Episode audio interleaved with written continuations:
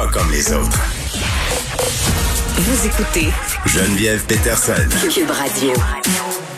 Alexandre Moranville, Ouellet est là pour revenir sur cette décision du maire Labaume de ne pas se représenter aux élections municipales de la Ville de Québec. Oui, il vient de, de, de, il est en train de répondre aux questions des journalistes, il vient de finir son allocution à son point de presse qu'il avait convoqué. Donc non, il se représentera pas pour un cinquième mandat. Ça fait quand même 14 ans euh, que Régis Labaume est à la mairie de Québec. Et donc là, il cite évidemment là, la fatigue, euh, le besoin de repos. Oui, on le comprend. On le comprend avec la, la pandémie, son, le cancer que combattu également là, euh, le à bombe. Ça fait longtemps qu'il est là. Et donc là, il dit que dans les derniers temps, ce qui a pesé beaucoup dans la balance, c'est le projet, euh, évidemment, là, de, de transport structurant, le, le tramway de Québec. Mm-hmm. Donc, euh, il est content d'avoir réglé en partie ce projet-là, maintenant qu'il va de bon train. Il y a de quoi être fier. Là. Il a quand même euh, remis Québec sur la map, en quelque sorte. Il a fait de grandes choses pour cette ville-là. On va lui souhaiter euh, ben, peut-être pas une bonne retraite. J'imagine qu'il sera pas super capable de s'arrêter, le connaissant, mais un bon repos, en tout cas, en attendant. On lui souhaite. Euh, divorce épique cette semaine entre Bill Gates euh, et Melinda Gates. J'en ai pas parlé à l'émission parce que j'entendais d'en parler avec toi. Je me disais que ça avait dû déclencher euh, quand même des réactions assez intenses euh, chez nos amis les complotistes parce qu'on se rappelle hein, les liens entre la vaccination, la 5G, Bill Gates, tout ça là. Hein, on, Bill Gates, c'est un peu comme l'ennemi public numéro un de toutes les théories du complot. C'est ça. C'est- Pour vrai, toute catégorie confondue, que tu sois du côté des anti-vaccins, euh, des gens qui pensent que la pandémie est planifiée, les gens qui pensent que on se fait espionner par le big tech, par le big, peu importe, tout ramène toujours à Bill Gates. là. Ça fait déjà depuis longtemps.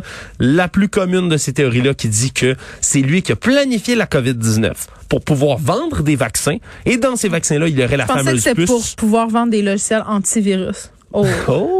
Oh, ça a été pas pire, ça. Mais non, fait, exactement. Là, ça, il parle qu'il y aurait des Oh puces oui. dans le corps de tout le monde. Mais là, maintenant qu'il y a le divorce, là, il y a toutes sortes de nouvelles théories du complot qui apparaissent. Vas-y, vas-y, vas-y. Entre autres, là, sur, évidemment, là, tout ce qui est les message boards de Telegram, Parler, tous ces groupes sur sites. Internet. Ouais. Ouais, ces beaux sites prisés par l'extrême droite. On parle, entre autres, du fait que la première théorie, ce serait en fait que Melinda Gates, tout ce temps, était en fait un homme. OK. Je ne sais pas pourquoi. Mais mettons, qu'est-ce que ça change? Ah, euh, ben ça changerait que maintenant là, enfin, Monsieur Gates l'aurait découvert. On, je comprends pas pourquoi. Elle aurait été remplacée. bon. Elle aurait été remplacée, attention, par un clone mâle de Melinda Gates. Un clone. Je sais pas pourquoi il y a toujours des clones dans les théories du complot, mais là, ce serait un clone masculin mâle C'est pour nous de Melinda. Gates. Il y a tout le temps des clones. Ben oui, il y a toujours des clones. Bon. Il y en a d'autres après ça qui disent que cette fois-ci, elle quittait Monsieur Gates pour un autre homme et un autre homme connu. Tu Elon Musk, Pour un tu vrai- non. Jeff Bezos, c'est Non, un- pas mal moins riche. Mais pour un vrai docteur, il y en a qui disent Docteur Arruda?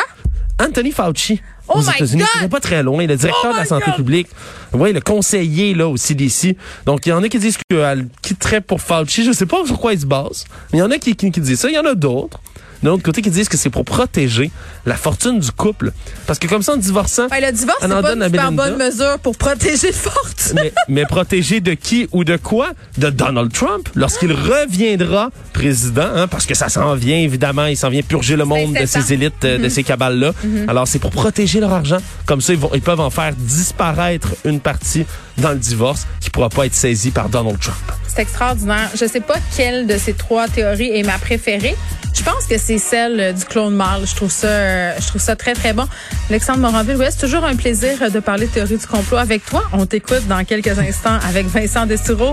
Merci à l'équipe de recherche, Frédéric Mockel, Maude Boutet, Luc Fortin. Merci à Sébastien Laperrière à la mise en onde et merci à vous, les auditeurs. On va se retrouver demain, évidemment, à 13h. À demain.